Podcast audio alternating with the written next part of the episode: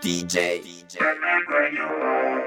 ba ba ba bang ba ba bang I'll be the don't you know. 조선시대의 어떤 연예인들이 우리 조상들을 즐겁게 했는지 알아보는 시간. 책을 읽어주는 전기수부터 입으로 각종 소리를 냈던 국기꿈까지. 한류의 조상, 케이팝의 원조를 찾아보는 시간. 조선 연예인 비사를 지금 시작합니다. 조선 연예인 비사 길거리 협객 두 번째 장호복 우리는 종종 현실 속에서 슈퍼맨을 만나게 됩니다. 어, 예를 들어서 지하철 철로에 떨어진 사람을 구출하기 위해 위험을 무릅쓴 사람이나 길거리에서 갑자기 쓰러진 환자를 돌보고 저- 호련히 사라진 그런 사람들을 말이죠. 그런 뉴스를 볼 때마다 저를 비롯한 대부분의 사람들은 아, 이런 사람들 때문에 세상이 그나마 살만하다라고 생각을 하실 겁니다. 뭐 법은 멀고 주먹은 가까웠던 조선시대에도 이런 영웅들의 존재는 누구에게나 환영을 받았습니다. 왜냐하면 이런 영웅들은 시대를 불문하고 우리 곁에 반드시 필요했던 존재이기 때문이죠. 어, 장호보 역시 앞에서 이제 설명했던 김호웅 같은 길거리 협객입니다. 김호웅이 이제 배를 모는 강제 사람이었다면 어, 이 사람은 한양의 관청에서 일하던 아전, 그러니까 한양에서 일했기 때문에 이제 경아전이라고 불렀어요.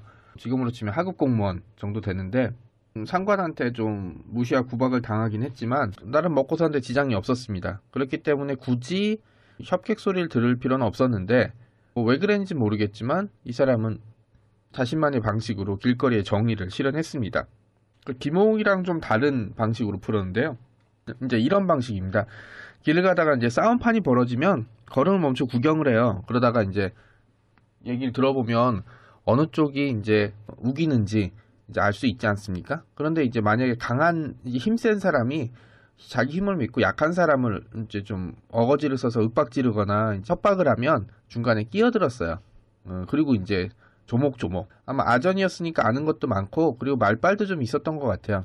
이제 이런 식으로 장호복이 나서서 힘세고 어거지 쓴 사람을 타박을 줬다 그래요. 그리고 이제 어, 조목조목 따져가면서 사과를 하도록 만들었답니다. 그러니까 뭐 이게 사실은 뭐 중간에 끼어든 사람이 이렇게 저렇게 얘기하면 사실 대부분 사람들이 넌 뭐야 하고 빠져 이렇게 얘기를 할 테니까 쉽지는 않았을 텐데 장호복은 뭐 눈 하나 깜짝하지 않고 이제 어쨌든 사람들의 이제 자기 방식대로 이제 싸움을 뜯어 말리고 사과를 하, 하도록 했답니다.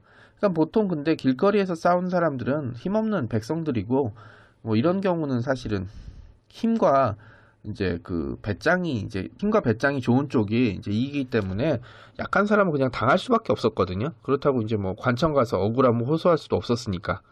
그런데 이제 장호복의 존재는 약한 사람들을 어, 한테는 이제 희망이나 다름없는 존재였습니다.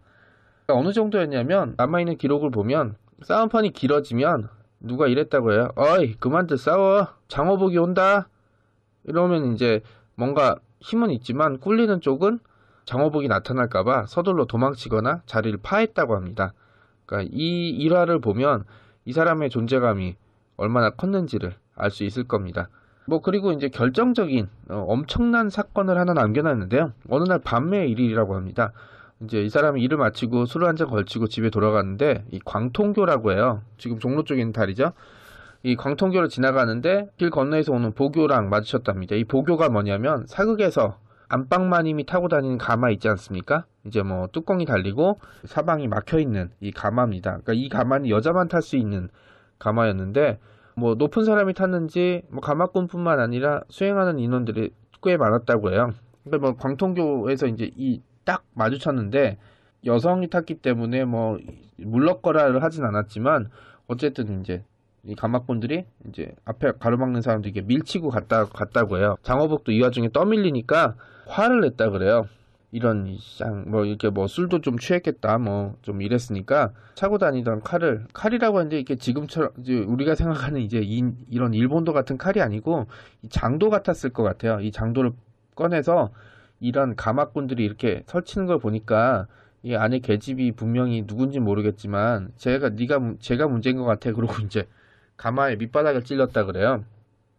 이 가마 밑바닥은 이 승차감과 무게를 줄이기 위해서 이제 소가죽을 깔아놨는데 이제 놨다 그래요. 그러니까 이제 이걸 이제 장도 같은 걸로 살짝 찔렀다 그러면 죽일 생각은 없었던 것 같은데 하필이면 바닥에 깔아놨던 요강에 맞아서 이제 쨍그랑 하는 소리가 났었대요. 이게 뭐냐면 여인들이 이제 보교를 타고 이제 밖에 나갔을 때 이 생리 현상을 해결하기 위해서 뭐 지금처럼 화장실이 많이 있던 때는 아니니까 이 가마 안에 작은 요강을 하나 같이 넣었다 그래요. 이 그리고 이 요강 안에는 소리가 나지 않게 이제 종이를 깔았다고 했는데 어, 우리가 잘 아는 신랑 신부 이제 행차 신랑이 이제 신부 집에 가서 혼례를 치르고 데리고 올 때도 작은 요강을 넣었다고 합니다. 어쨌든 이 요강에 맞은 그러니까 이제 이 소리가 나고 사람들이 이제 엄청 사색이 됐다 그래요. 왜냐면 뭐 요강이 문제가 아니라 이 가마를 타고 있던 여자가 문제였는데요. 이 여자는 이 여자가 누구였냐면 검계를 토벌한 이제 포도 대장이 유명한 인물이죠. 장붕익이라는 사람이 있었어요. 이 사람의 손자인 장지양의 애첩이었답니다.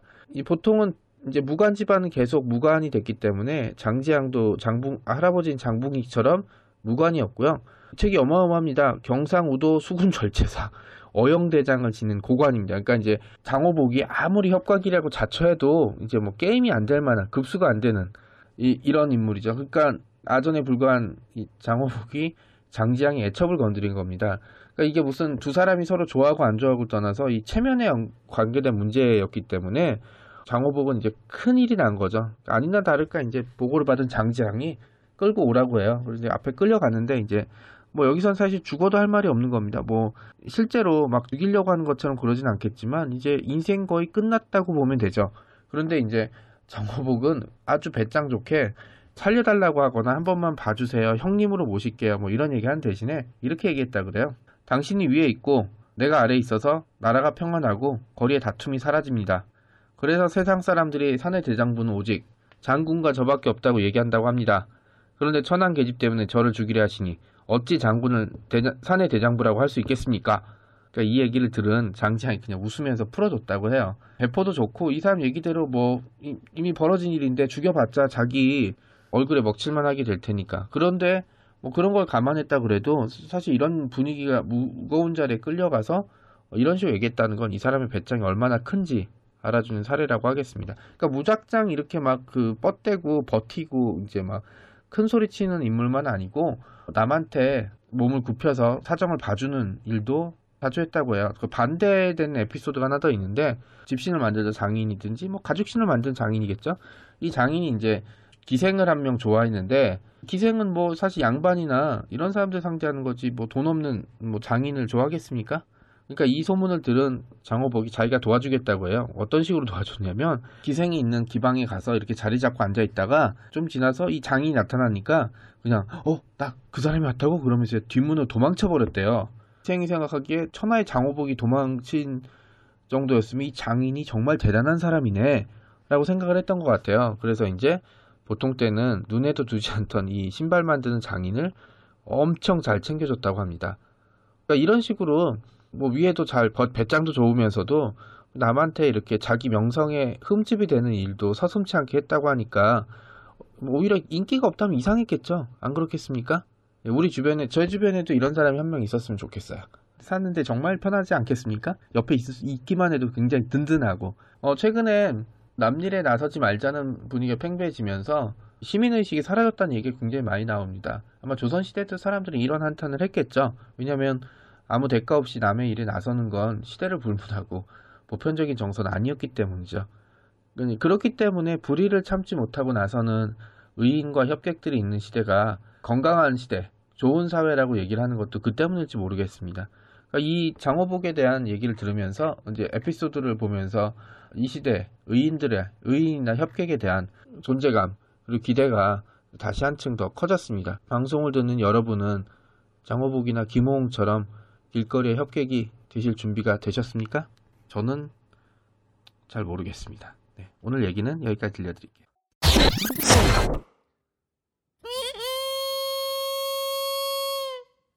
조선 연예인 비사는 스마트 미디어 N이 제작하는 역사 프로그램입니다.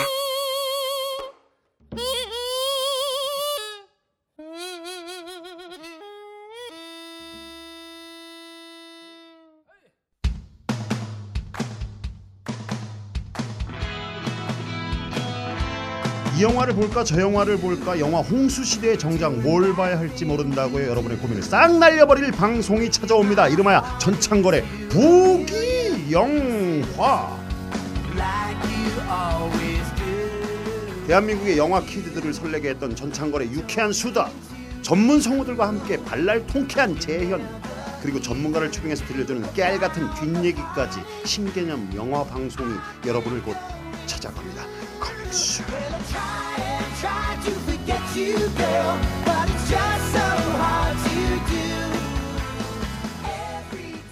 사람과 사람을 연결하는 공감 미디어 스마트 미디어 N입니다.